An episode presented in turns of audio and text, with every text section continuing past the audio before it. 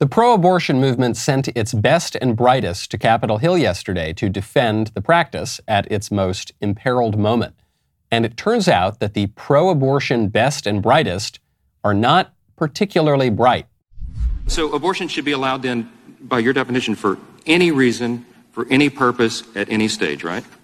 I trust people to make decisions about their body, and then when relevant, I think that they need to consult their medical practitioners okay. and not if it is listen let me just ask you this question.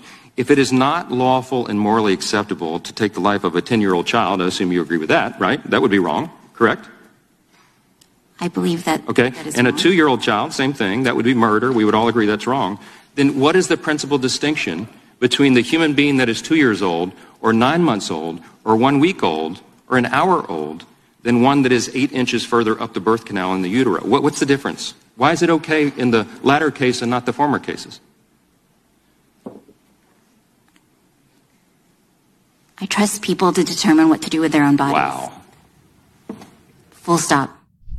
Full stop. I uh er uh, mm, uh trust bodies. Full stop. That woman's name is Aimee Arrambide. She is a professional abortion activist. That woman has a degree in philosophy from the University of Texas. She graduated from law school. She has worked her entire career in the abortion industry, specifically in public affairs, defending abortion. And when she is confronted with even the most basic objection to abortion, the best defense she can muster is, da uh, humana, humana, humana, I trust people to use their bodies, beep, boop, beep, boop. So embarrassing. And it's not even her fault. It's not even her fault. This chickie is probably among the best and brightest in the abortion industry. The problem is not her lack of polish. The problem is that she is being asked to defend the indefensible. I'm Michael Knowles. This is The Michael Knowles Show.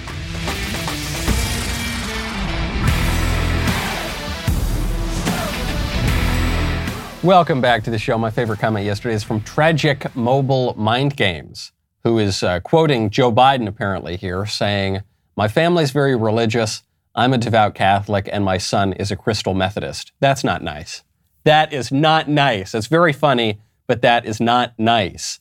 Okay? His son's had a lot of problems drug problems, lady problems, hard drive pro- technology problems. When you want to invest in some technology, I would strongly recommend you check out Alto IRA. Right now, go to altoira.com slash Michael. You know, when there are fluctuations in the market, when things go down a little bit, that can frequently be the time to buy. They call it buying the dip. Do you own any Bitcoin, Ethereum, Cardano, or other cryptocurrency? Well, with an Alto Crypto IRA, you can trade crypto like Bitcoin and avoid or defer the taxes. This is the key. A lot of people are interested in getting into, into crypto and to start investing in crypto, but don't do it in a way where you're going to get punished on the tax end. Do it in a tax advantaged retirement account. Alto's Crypto IRA is the easy way to get crypto into an IRA. You trade all you want without that tax headache. You create an account in as little as a few minutes. You can start with as little as 10 bucks, and there's no setup charges. You get secure trading 24/7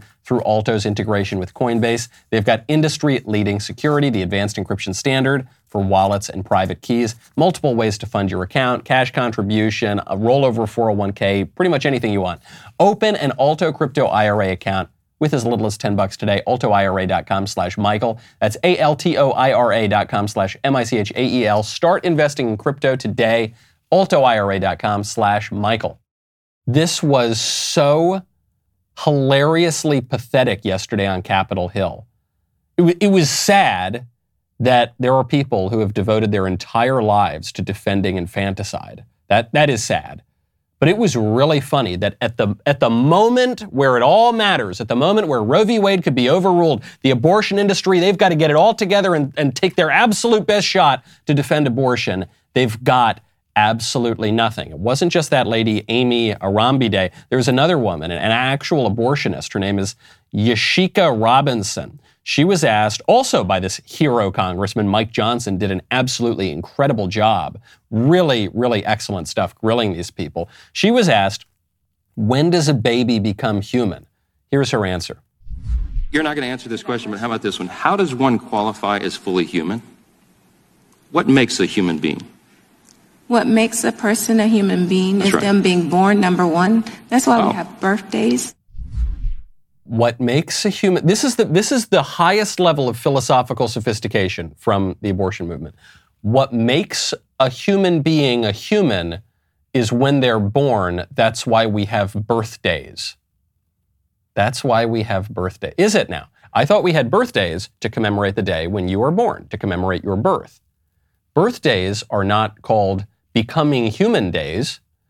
The, the two have nothing to do with one another. And by the way birthdays can be fungible people can induce labor. Sometimes people go into labor a little bit earlier. They can delay when they give birth to some degree.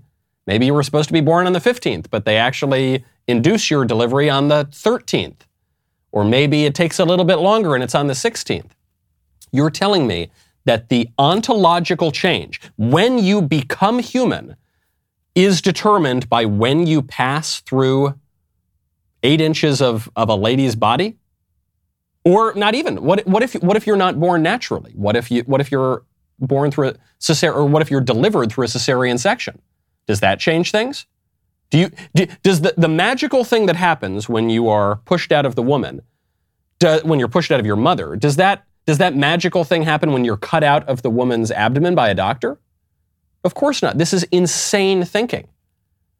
When do you become? I, I made this point on the show the other day, but I think it's important to reiterate very often the pro abortion movement will try to say, well, look, we don't, obviously, when a baby is born, that's a human being entitled to all the rights of human beings. Uh, but when a baby is still in the womb, they don't have all those rights for some reasons. And they'll, they'll try to come to some arbitrary line at which you become a human. Well, when you've got all your fingers, when you've got all your toes, when you develop your eyeballs, when your heart is more recognizably beating, that's when you become a human that doesn't make very much sense to me. One, because some people are born without their fingers, some people are born without their toes, some people are born without those distinguishing features. Some people lose it along the way in their lives if they have an injury. Are you telling me they lose their humanity there? No, of course not. The difference between having partially formed fingers and fully formed fingers is, is a much more trivial distinction than the difference between being alive and not being alive. We know, e- even the abortion movement will admit, when a baby is conceived, that baby is alive, has all the characteristics of life. And that baby is a human, a distinct human, not a dog, not a cat, not a giraffe, a human being, not a tadpole. Even if it looks a little bit like a tadpole, it's a human being. Don't you think that the distinction between human and not human, the distinction between alive and not alive, is more significant than the distinction between uh, his fingers are a little bit bigger now and not? Don't you think it's more important than the distinction she's making between your eight inches up the birth canal to your eight inches out of the birth canal? No, what she, she's she is just completely avoiding the question, and she what she is really saying is, I'm not going to answer your question about the baby. I'm not going to answer your question about human life. I'm just going to make the claim that it is fine to kill a baby when he's eight inches up the birth canal compared to when he's further down the birth canal doesn't really work. This is why the pro abortion movement now is doing everything they can to avoid talking about abortion itself. That's why they're saying that the Dobbs case, which could overrule Roe v. Wade, it's not really about abortion. It's about contraception. It's about uh, the Obergefell redefinition of marriage. It's about interracial marriage. Oh yes, if you if we get rid of Roe versus Wade, they're coming for your interracial marriage. What are you talking about?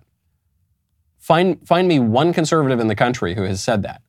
You can't. They're, all they're trying to do is distract. And now what they've settled on, especially in, in the light of the Buffalo shooting, now that they're exploiting a mass killing up in Buffalo a few days ago, they're saying that really the pro life movement, it's all about white supremacy. This might be the most ridiculous argument of all. It's hard. I mean, it's hard to pick. It's hard to pick. Which is more poisonous, cyanide or arsenic? You know, which is more ridiculous, the arguments about life or the arguments about white supremacy? But this is what they're saying. There is a prominent Twitter account, uh, goes by El Norte Recuerda. Uh, I don't know what her real name is. Uh, she has a PhD. She's a published author. She's got a big old platform. She's got a blue check mark. And yesterday she posted onto social media, she said, the majority of people who get abortions are white. Overturning Roe v. Wade neutralizes two major threats to capitalist white supremacy the declining birth rate and the shrinking white minority. Criminalize abortion, ensure a future majority white working class. Okay. She posted a little infographic here to back up her claims. The infographic disproves her claims. she says the majority of abortions are, are of white people. The, the infographic she posts says race of abortions, 39% white. So, right off the top, this woman doesn't even know what a majority is. majority is 50% plus one. The, a plurality of abortions are of white people, fair enough. And she says, so if we get rid of abortion, you're disproportionately going to have more white people in the population. So let's look at, let's just look at those statistics. She says, uh, according to her graph, 39% of abortion patients are white, 28% black, 25% Hispanic, 6% Asian Pacific Islander, 3% other. Okay, so the plurality of abortion patients are white, 39%. But 62% of the country is white. 28% of abortion patients are black. Only about 13% of the country is black. 25% of Hispanic patients, of, of abortion patients are Hispanic. Something like 18% of the country is Hispanic.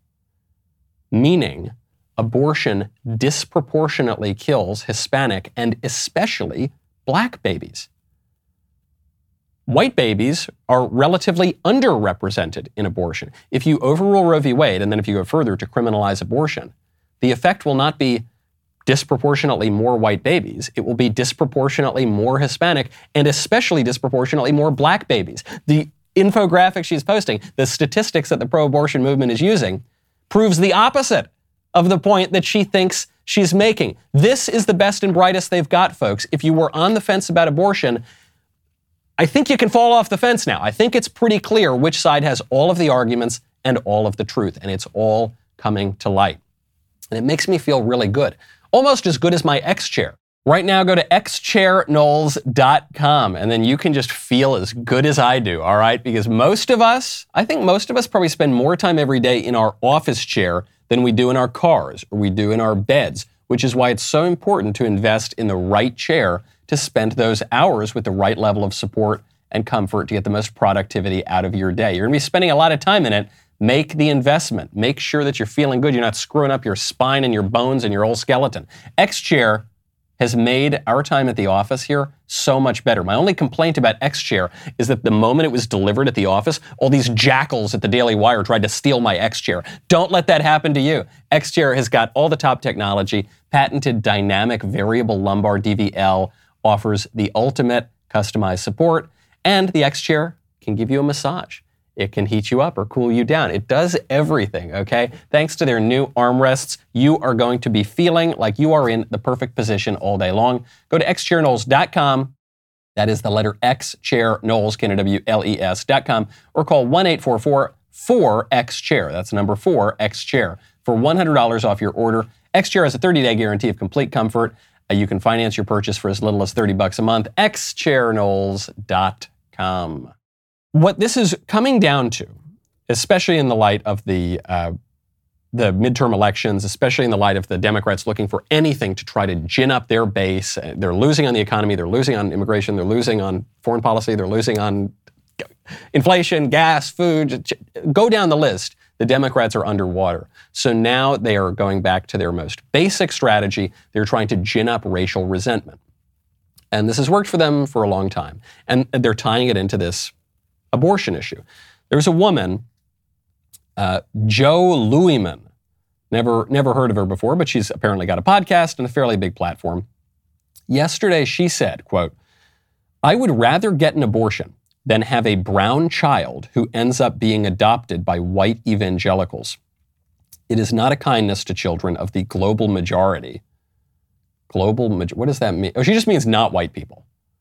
She said, now, there obviously that includes uh, black people, Hispanic people, Asian people, all sorts of people. Uh, and, and even within that, to say Asian, right? You're talking about what, a quarter of the world's population or more. But so we're talking about what, Japanese, Chinese, Indian, does that, all, all of these people, they're just, she's just saying, when she says global majority, she just means everyone but white people. Don't like, it is not a kindness to children of the global majority to give them to people who will traumatize them with self and ancestral hatred an abortion is an act of love. Imagine hating white people so much, so much that you want to kill your children just to spite white people. That's what we're talking about here. Obviously, it goes without saying. If you said this about any other race, you would not only be deplatformed, you would be socially ostracized. If your employer found out, you would lose your job. If your school found out, you would be expelled. You might be prosecuted. I, we still have pretty strong speech protections in this country. They might find a way to prosecute you. If you said, I would rather my child die than be raised by a black person, I would, or bring in the, the religious aspect here, I'd rather my child die than be raised by a Muslim or something. You, you would be totally booted out of society. And yet we are told that it is white people and Christian people who have all of the privilege. Of course, that's not the case. The only, the only groups that you're allowed to discriminate against legally are white people in race, men in sex, and straight people, I guess, if you talk about sexual desire, and Christianity bears a fair brunt of it in the public square. It's, the, it's totally the opposite of what people are saying. And I suspect they actually don't see it. I suspect that their hatred has just driven them crazy. Anger and hatred and wrath can drive you crazy. Obviously, crazy. This woman is saying, I'd rather kill my kids than have my kids raised in a loving home by this race that I hate. White people, by this religious group that I hate, Christians. Is it any wonder right now that the Department of Homeland Security is preparing for violence in the wake of the Supreme Court decision? That's what we, we have this now from Axios, has just gotten a memo from the Department of Homeland Security. They're preparing for violence following the abortion ruling. Yeah, you don't say. You don't, you don't say. You're, the group that the left came out, there was uh, one leftist group in particular, Ruth sent us, that said that Angry mobs need to go to the justices' homes and force them to change their minds and use a diversity of tactics. Peaceful protest is one tactic, but we need a diversity of tactics. And then the mobs do go to the homes and scream and yell outside of the homes where the justices' little children sleep. And Sam Alito's got to go into hiding with his family to an undisclosed location. And now the DHS says, you know, we might get some violence when this decision comes out. Oh, and by the way, the White House won't condemn the angry mobs outside the justices' homes. The White House says we don't have an official position on where people protest. And actually, at one point, the president's spokesman, Jen Psaki, came out and said, oh, Well, I, I actually sort of encourage people to, to be outside of the homes. It was unclear exactly. Her wording was enough that it gave her some wiggle room as to what exactly she was saying, but that, that's what she seemed to imply. Oh, yeah, we might have some violence after the decision. You don't say. And so here's the big picture, according to Axios. Law enforcement agencies are investigating social media threats to burn down or storm the Supreme Court building and murder justices and their clerks, as well as attacks targeting places of worship and abortion clinics. And abortion clinics? What? Hold on. You're t- so the, the ruling that comes out is that we're not going to have as much abortion in the country. And all of the threats that we've seen have been against the pro lifers by the pro abortion people. And then in this news report from Axios, they're saying, and, and they're, they're worried about they're worried about threats against abortion clinics too. Why? Why would there be threats against abortion clinics? They go on. They say, here's the context. The context around this memo. Abortion related violence historically has been driven by anti abortion extremists. Okay, got to pause it right there. Statistically, 100% of abortion related violence has been committed by abortionists because abortion kills little babies. And since Roe versus Wade, it's killed about 62 million babies nationwide. And it is true, there have been a handful of attacks by pro life advocates on abortion clinics and against abortionists. There have been a very small number of those. And, you know, that's bad. We don't, we don't want vigilante violence in America. I don't know. I'm going to pick a number at random. This will not be the precise number. Let's say it's been a dozen attacks. Let's say, let's say it's more. Let's say it's been 100 attacks, which it hasn't been. 62 million murders of babies, a handful of attacks on abortion clinics. That does not mean that historically the majority of abortion related violence has been from the pro lifers. Statistically, 0% of abortion related violence has been from pro lifers. And right now, all of the violence is coming from the pro abortion side. They're outside the justices' homes. Well, no, it's kind of both sides, and it's really more those pro lifers. Some racially or ethnically motivated violent extremists' embrace of pro life narratives may be linked to the perception of wanting to save white children or fight white genocide, the memo says also. Again, so it's not just some kooky lady on Twitter who's trying to tie the pro life movement into white supremacists or something. It's the Department of Homeland Security and it's Axios. It's a major establishment media platform. But as we've shown you, the statistics show the opposite. If, if a white supremacist wanted to uh, grow the white percentage of the population and deplete the black and other minority percentage of the population, that white supremacist would be on the pro abortion side because abortion does that, not pro life. The, the effect of overruling Roe and having, having protections for life in America will be the growing of black and brown communities and propor- proportionally the shrinking of white communities. It's totally the opposite. These guys are so dishonest but they're so desperate to defend infanticide that they will grab at anything they can. And they know that the worst thing you can be called in modern America is a racist. That's just the way our culture works now. It's the, it's the most evil, horrible, worst thing you can possibly be called is a racist. And so they're trying to do that in official government documents. And now they're saying, okay, this time maybe some extremist acts could come from abortion rights proponents as well. There's no right to an abortion. There's no, this is the last desperate gasp of the children of Moloch trying to defend their ridiculous, hideous, heinous sacrifice. And they send their best people, their top, smartest, most genius, powerful people to go defend it, and it falls flat because there's no defense of it whatsoever. None whatsoever. Do you want to talk about exploiting a tragedy? Joe Biden flew to Buffalo. He gave one of the worst presidential speeches I've ever seen. Uh, the saving grace of it is that Joe Biden is extremely old and feeble, and so he couldn't speak for very long. I think the whole thing was about 15 minutes. Uh, he went to, to ostensibly to comfort the victims of Buffalo, but that's not really why he went. He didn't go to comfort the victims of a terror attack. He doesn't care about them. He doesn't care about the terror attack.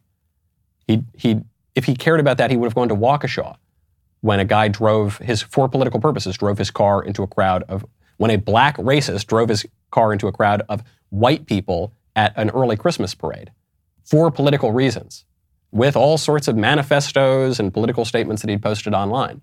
But Joe Biden didn't want to talk about that because that undercut his political narrative. And he said, we don't have enough presidential assets to, to go and visit. But then the minute that the Buffalo shooting happens, they looked, it checked all of the boxes to defend their political narrative. And so he flies up there ASAP. And the point of his speech was not to comfort anybody, it was not to bring America together. It was not to have a kumbaya moment. The point of the speech was to smear conservatives as white supremacists, to implicitly attack Republican politicians, to attack Republican talk show hosts. They've now focused a lot of their efforts on going after Tucker Carlson. Really, they're talking about all of us, though. And to say that if you in any way do not go along with the left wing orthodoxy, that you are responsible for a massacre that happened up in up in Buffalo. He was calling to censor the internet up there, to censor conservatives on the internet, and comparing it to half of the country that voted for Donald Trump. Now, before we get to those clips, I have got to uh, tell you about something I'm so excited about on the show. That is that I will finally get to hear from you, not just with your writing, but in your own voice. That is because of Pure Talk.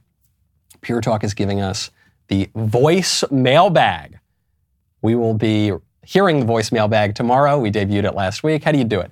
You go, you record your voicemail on your phone, then you, or your computer or wherever, then you go to the Daily Wire website, you click on the shows, you click on the Michael Knowles show, click on the mailbag, and then in that little email section for the mailbag, you just drop in your MP3 file, your little audio file, and then we'll play it on the show. And it's going to be wonderful. I'll hear from you tomorrow.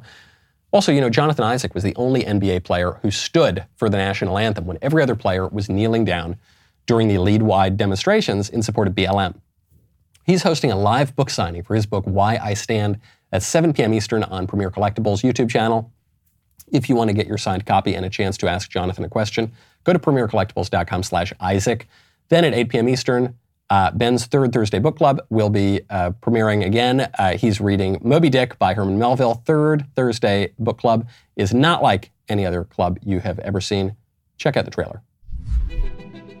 I want to tell you about my third Thursday book club. This is not your average book club. These are the greatest books in the history of Western literature. We're going to dive into the greatest works of all time. These are the books that helped form the key pillars of Western civilization and helped define America. And we're going to do it live with thousands of you, our Daily Wire members. I'm going to be your personal guide. I've read every one of these books. I'm going to draw out the important lessons and themes from every book. Plus, I'm going to be answering your questions along the way. So we actually do read the book together. You join the book club, you are going to get smarter. You're going to get more knowledgeable because this is an investment in your most valuable asset, your mind. The third Thursday book club. It's going to change the way you think. Go to dailywire.com slash subscribe where new members can use code Shapiro for 20% off. Then tune in tonight, 8 p.m. Eastern for Ben's third Thursday book club. We'll be right back with a lot more.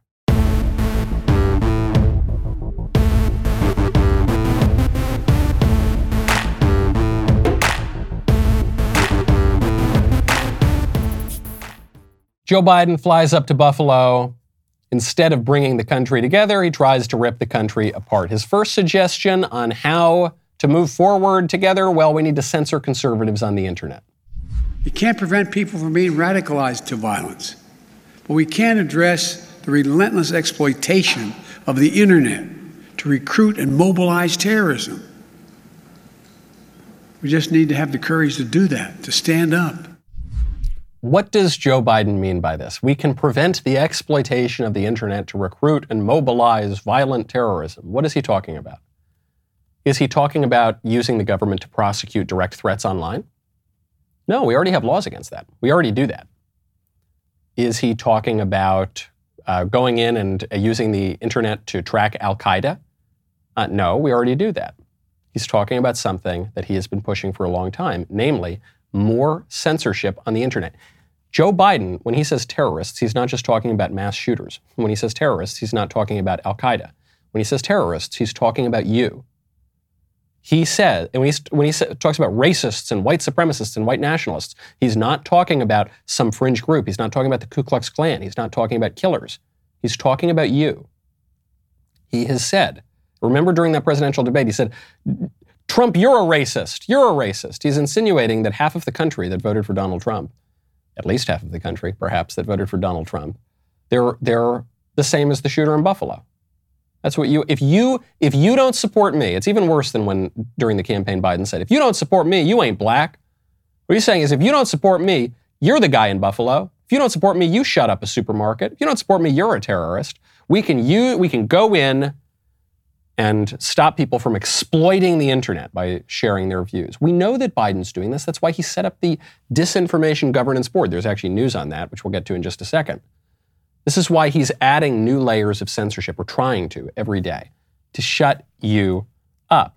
How do I know? What's my proof of this? Am I reading too deeply into it? No, he makes an, a direct comparison between the shooter in Buffalo and the people who protested at the Capitol on January 6th. These actions we've seen in these hate filled attacks represent the views of a hate filled minority. We can't allow them to distort America, the real America. We can't allow them to destroy the soul of the nation. As President of the United States, I travel the world all the time. And other nations ask me, heads of state in other countries ask me, what's going on? What in God's name happened on January 6th? What happened in Buffalo? What happened? They ask. Excuse me?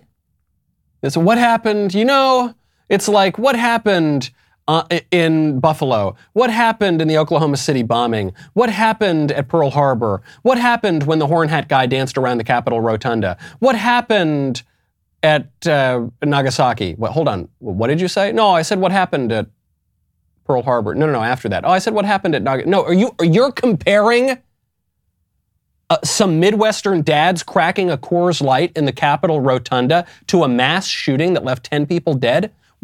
Do you have no shame at all? No, he doesn't. Joe Biden doesn't have any shame. He's never had an ounce of shame. The guy lies like he breathes. The guy is so dishonest. That has been his defining characteristic in public life since at least the 1988 presidential election, when he had to drop out for lying and for plagiarism and for making up his academic record.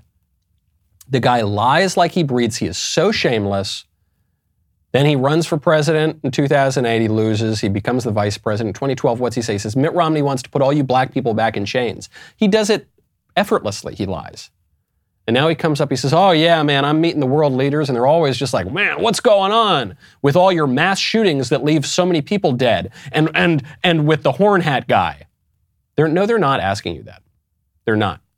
You were just a cynical old political hack who is dancing on the graves of the dead people in Buffalo to score a cheap political point at Donald Trump and his supporters. So, so disgusting. But at least he's at least he's laying out his agenda for you.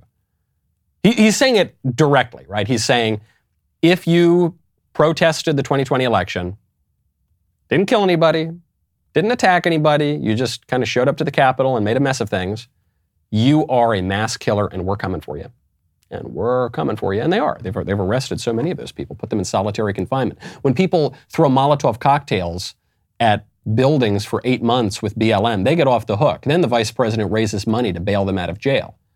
But if you show up and crack a Coors Light at the Capitol when the police let you in, in some cases, then you're a violent terrorist. You have to be put in solitary confinement. And anyone who, who says otherwise, you, you need to be kicked off of the internet. It's not just Biden. It's not even just CNN and NBC. The former Fox News chief, uh, political correspondent, Carl Cameron, has since left Fox News. Now he's showing up on the liberal news channels. He showed up yesterday on MSNBC to call f- uh, for the jailing of conservatives who spread what he terms misinformation. It really is kind of horrible to think that uh, journalists with national and international capacity are putting together this type of nonsense. I think the president did a great job. I wish he had done a lot of this a lot sooner, and we need a lot more from uh, the left and the middle. And uh, we got to watch out because the Republicans have become the purveyors of misinformation. And when our, our two party system is broken like that, democracy is seriously in trouble. The president acknowledged that it's time to actually start doing things and maybe taking some names and putting people in jail. And maybe taking some names and maybe putting people in jail. First, to his claim that the Republicans had become the party of misinformation. This is a man at, at, at, a moment where the Democrats are claiming that babies are not babies and boys are actually girls, and Donald Trump colluded with the Russians, and on and on. Oh, and COVID had nothing to do with the Chinese laboratories, and the vaccines are totally safe and effective and will prevent you from contracting the virus or transmitting the virus, and that we're only going to shut down for two weeks to slow the spread, and on and on and on. We could be here all day when the Democrats have spread lie after lie after lie after lie. He says it's the Republicans who are spreading misinformation. Because of what? Because of what? I don't even know what he's referring to here. Nate, tell me the misinformation. What is? Can, can you think of it? Let me know in the comments section. I'm not, I'm not defending the Republican Party. I'm not saying it's totally pristine. But is there some major claim that the Republicans have made in recent years that is obvious misinformation? I can't think of one. I can think of a dozen claims that the Democrats are making off the top of my head that are obviously false. I can't think of one. I'm not even talking about, well, I prefer this policy, you prefer that policy. I'm just substantive factual claims. I can't think of one. And he says not only are the Republicans making it, we need to put the Republicans in jail who do. Remember, do you remember when Donald Trump would make fun of journalists? What we heard was, this is an assault on free speech and freedom of the press. This man, he's a dictator, he's a totalitarian. Now you've got Carl Cameron, former Fox News chief political correspondent, now on NBC, actually calling for jailing journalists if they're on the right. Because I guarantee you, he would say that most of what I, I say on this show constitutes misinformation. I imagine, right? Joe Biden would say that most of what I say on this show constitutes misinformation because I'm giving you information. And according to Joe Biden, true information is misinformation, and up and down is war and peace, and, and freedom is slavery. So they would call this misinformation, and they would try to jail me. And they would try to jail people on writing for conservative outlets and jail people at conservative television news stations. They are they always do what they say that we are doing. They are always projecting. And I shouldn't be surprised by it anymore because they've been doing it for so long. But their accusations are always confessions. That's just how it goes. But we've got some good news on this front, thankfully. The Ministry of Truth, the disinformation governance board that Joe Biden set up to punish d- domestic political opponents, It's not to punish foreigners like he pretended it was. We already have an office at the State Department focused on foreign affairs that does that. He, Joe Biden was setting one up at the Department of Homeland Security to punish domestic political opponents of his. Well, now that's been put on pause. It has been put on pause three weeks after its announcement, largely because we in the conservative media wouldn't shut up about it. And so the public did become aware of it, and they got a lot of bad press at the White House for this. So the Disinformation Governance Board is being paused. Uh, intra departmental DHS working groups focused on disinformation have been suspended, and the chickie who was going to lead the disinformation group, Nina Jankowicz, has resigned. One of the ironies of this gal running the disinformation group is that she peddled disinformation about Russia, about Russian collusion. She peddled disinformation about some of the biggest issues that we've talked about for the last five years, and yet she was supposed to be in charge of disinformation. So uh, she resigned, and this poor, beleaguered, underprepared, underskilled White House press secretary, Karine Jean Pierre, was asked about it by Peter Doocy, and she said, Well, the, the reason you see why the board had to be paused for right now is because of disinformation. So if it's pausing because you think the board was mischaracterized, then the disinformation board is being shut down because of disinformation? Is that what's happening here? Look, I mean, the, the board was put forth for a purpose, right? To make sure that we really did a, uh, really did address what was happening across the country when it came to disinformation. And it's okay wait now, but no, it's it's just going it's it's going to pause. There's been a mischaracterizations from outside uh, outside forces, and so now what we're going to do is going to we're going to pause it and we're going to do an assessment. But the work does the work doesn't stop. We're still going to continue the work. The DHS is still going to continue the work. Okay. There is the money line. I think conservatives are celebrating a little too soon here. It's not that the board is totally going away. They might get rid of this chick, Nina Jankowicz, because she was just such a lightning rod, but they'll just replace her with some more faceless bureaucrat. She says it's a pause. The work will go on. What's the work? The work is censoring you. The work is looking at you. The work is trying to shut you up in the public square. I just love the way Peter Doocy frames this question. Can we go, let's go back and play it again because there when he says it, when he drops the line, you can see the reporter sitting next to him. I think he works for uh, CBS. For, I forget his name. Some people say that he and I resemble one another.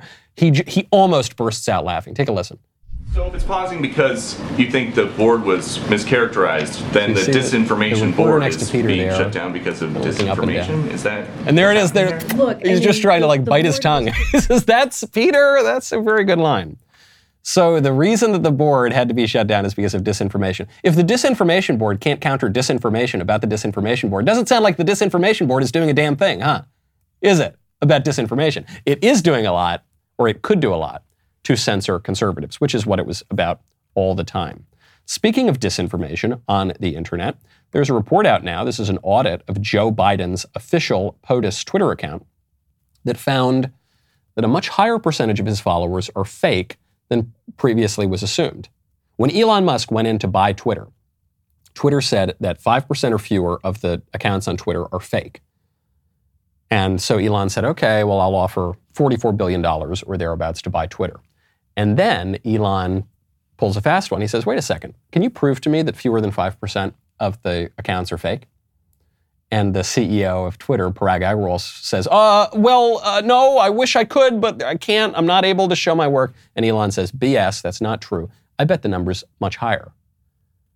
And so some analyses have shown that it's about 20%. You look at the, the POTUS account, it's 50% almost. This is according to uh, Newsweek. And to conduct the audit, Newsweek used a follower audit tool called Fake Followers, which was created by the data analytics firm SparkToro. And it just looks at lots of different characteristics of accounts. And not, not one of these characteristics is firm proof that an account is fake, but when you add them all together, you get an overwhelming likelihood that an account is fake. This is, well, one, it just drives home this point that we've heard about Joe Biden from the beginning. The most, the most popular president in the history of the world. He got 70 bazillion votes, and uh, I don't know. I'm, I'm kind of curious about, a little skeptical of some of those alleged supporters of Joe Biden. But, but second of all, this constitutes a massive fraud by Twitter on the investors. Twitter investors are putting their money into Twitter because they believe that the platform has a certain number of people on it, has a certain amount of use, that advertisers could reach a certain number of people. If it turns out that it's not 5% of the users who are fake, but it's 20% or more, 50, could it be 50%? I don't know. Looks like it is on Biden's Twitter account. That's a massive fraud. And it, it, at a political level, it reminds you how absolutely manipulated our public square has become, which means that's how absolutely manipulated by a handful of oligarchs our whole political order has become. Because in a, in a self government, the way you govern yourself is by speaking and communicating with one another. But number two, it shows you that the company is just totally rotten. So Elon Musk could end up buying Twitter and freeing up a little bit of space for conservatives to speak. That would be nice. Or he could just burn the whole thing to the ground because the whole thing might be built on sand. The whole thing might be a major fraud. The people who are accusing us us crazy conspiracy theorists who think that babies are babies and boys aren't girls, us crazy, wacko, fringe extremist misinformers, th- those people who are accusing us of misinformation are themselves guilty of perpetrating and spreading and propagating the most misinformation in our country. Sheila Jackson Lee, Democrat congressman, she has COVID. Hope she gets well soon. I trust that she will. Sheila Jackson Lee is not an anti vaxxer. She is not one of the people who disregarded the public health geniuses. She actually followed them and she got four COVID shots. I'm sorry, I don't mean to laugh.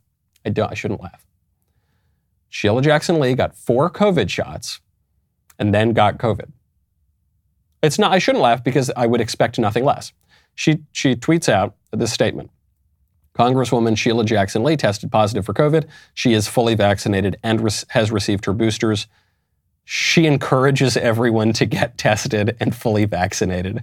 Along with their booster shots, she looks forward to a full and complete recovery. In other words, let me translate that because I know that sounds a little confusing. It is a little confusing the way she said it. She said, This is the statement Politician does a thing that does not work.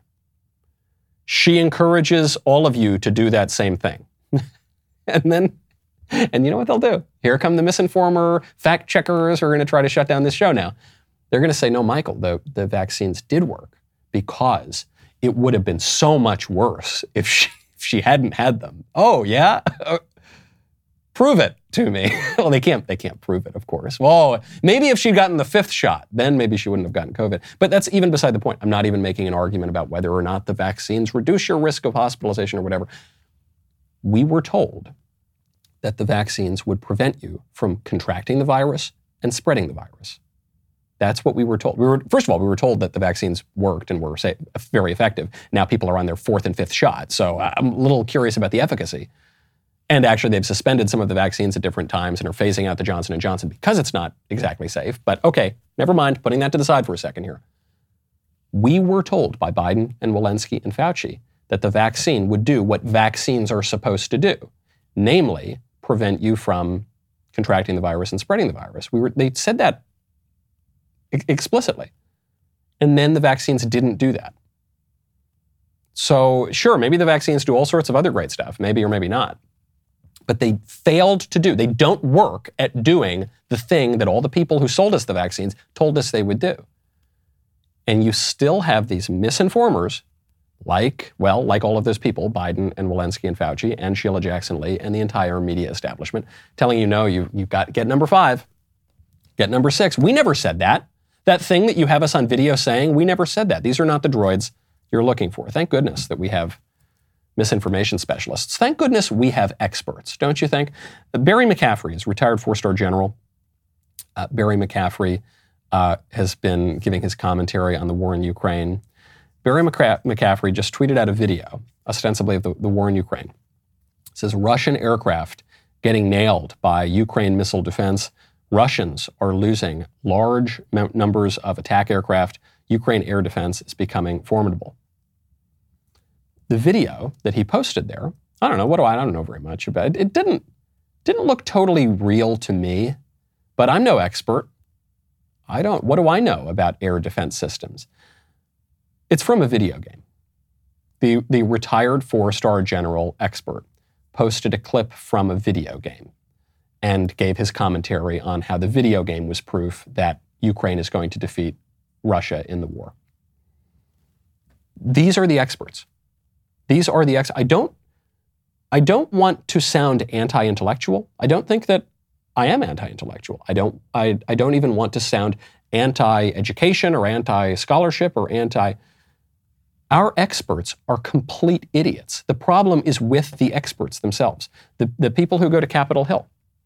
The people who go to Capitol Hill and say, we're the expert geniuses on abortion, they can barely form an English sentence. Okay, these people, they're not, they're not, they, I was going to say they're not sending their best. They are sending their best, and their best are incompetent. Dr. Fauci, he's probably the best that the public health establishment's going to send you. And he's a liar and an incompetent and a fraud and a deceiver, and he's been deceiving us for years. That's why we don't trust them. It's not our problem that we don't trust these people. It's their problem. They're the ones who have squandered the credibility. That's why we don't trust them. If we had experts, elites, rulers who were public minded and serious and well educated, and but when I say well educated, I don't just mean book smarts, I mean in their behavior, in their comportment, in their in their whole person. If they were dignified and virtuous, I'd be all for following them. I'd be all for listening to their advice. But they're not. They're really, really decayed. It, we ain't talking about George Washington here, folks. We're talking about crooks and cheaters and idiots who are running our country. That's why we don't trust them. And they're going to blame us for that. And they're going to call us all sorts of names deplorable and irredeemable and stupid and racist and thisist and thatist and phobic. And they are doing that to deflect away from their own failures and their own sh- shallowness and the traits about themselves that are, in fact, the reason why we don't trust them. Before we go, speaking of war, I, I do have to get to one clip. It's really sad, but I, you kind of almost have some affection for the guy. Uh, George W. Bush made the gaffe of all gaffes, uh, speaking about the war, well, trying to speak about the war in Ukraine yesterday. He had a little bit of a slip up. In contrast, Russian elections are rigged. Political opponents are imprisoned or otherwise eliminated from participating in the electoral process. The result is an absence of checks and balances in Russia and the decision of one man to launch a wholly unjustified and brutal invasion of Iraq. I mean, of Ukraine. Iraq, anyway. Uh, 75. Uh, oh, man. I, you, you can't help but have a kind of affection because there was one man who launched a brutal, unjustified invasion of Iraq. Uh, I mean, Ukraine. Eh, Iraq too. oh my gosh! The reason uh, the reason I mention this is not to beat up on George Bush, as I told you, I still have some some affection for him.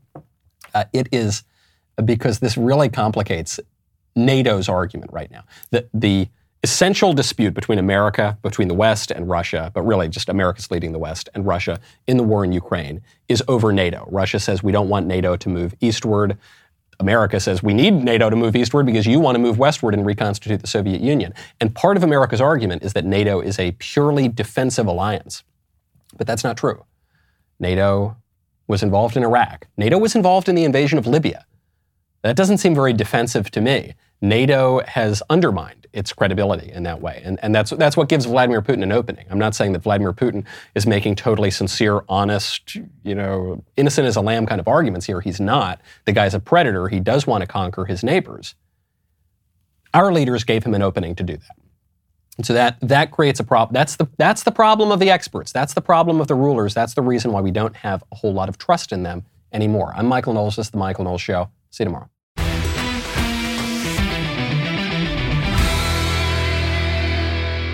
If you enjoyed this episode, don't forget to subscribe. And if you want to help spread the word, please give us a five star review and tell your friends to subscribe. We're available on Apple Podcasts, Spotify, and wherever else you listen to podcasts. Also, be sure to check out the other Daily Wire podcasts, including The Ben Shapiro Show, The Andrew Klavan Show, and The Matt Walsh Show. The Michael Knowles Show is produced by Ben Davies, executive producer Jeremy Boring, supervising producer Mathis Glover, production manager Pavel Vidovsky. Editor and associate producer, Danny D'Amico. Associate producer, Justine Turley. Audio mixer, Mike Coromina. And hair and makeup by Cherokee Hart. Michael Knowles Show is a Daily Wire production. Copyright Daily Wire 2022. Today on the Matt Walsh Show, Joe Biden goes to Buffalo to exploit the dead for his own political gain. Also, a pro abortion activist at a congressional hearing claims that men can get pregnant. There are several important clips from that hearing that we'll watch and discuss today. The media is now panicking over a new virus, monkeypox. Should we join them in their hysteria? No, we should not. We'll talk about it. And MSNBC warns that homeschooling is a secret plot to destroy the public education system. They're wrong about that. It's not a secret. In our daily cancellation, a theologian says that it's better for black babies to be aborted than adopted by white families. This is what passes for theology these days. We'll talk about all that and more today on The Matt Walsh Show.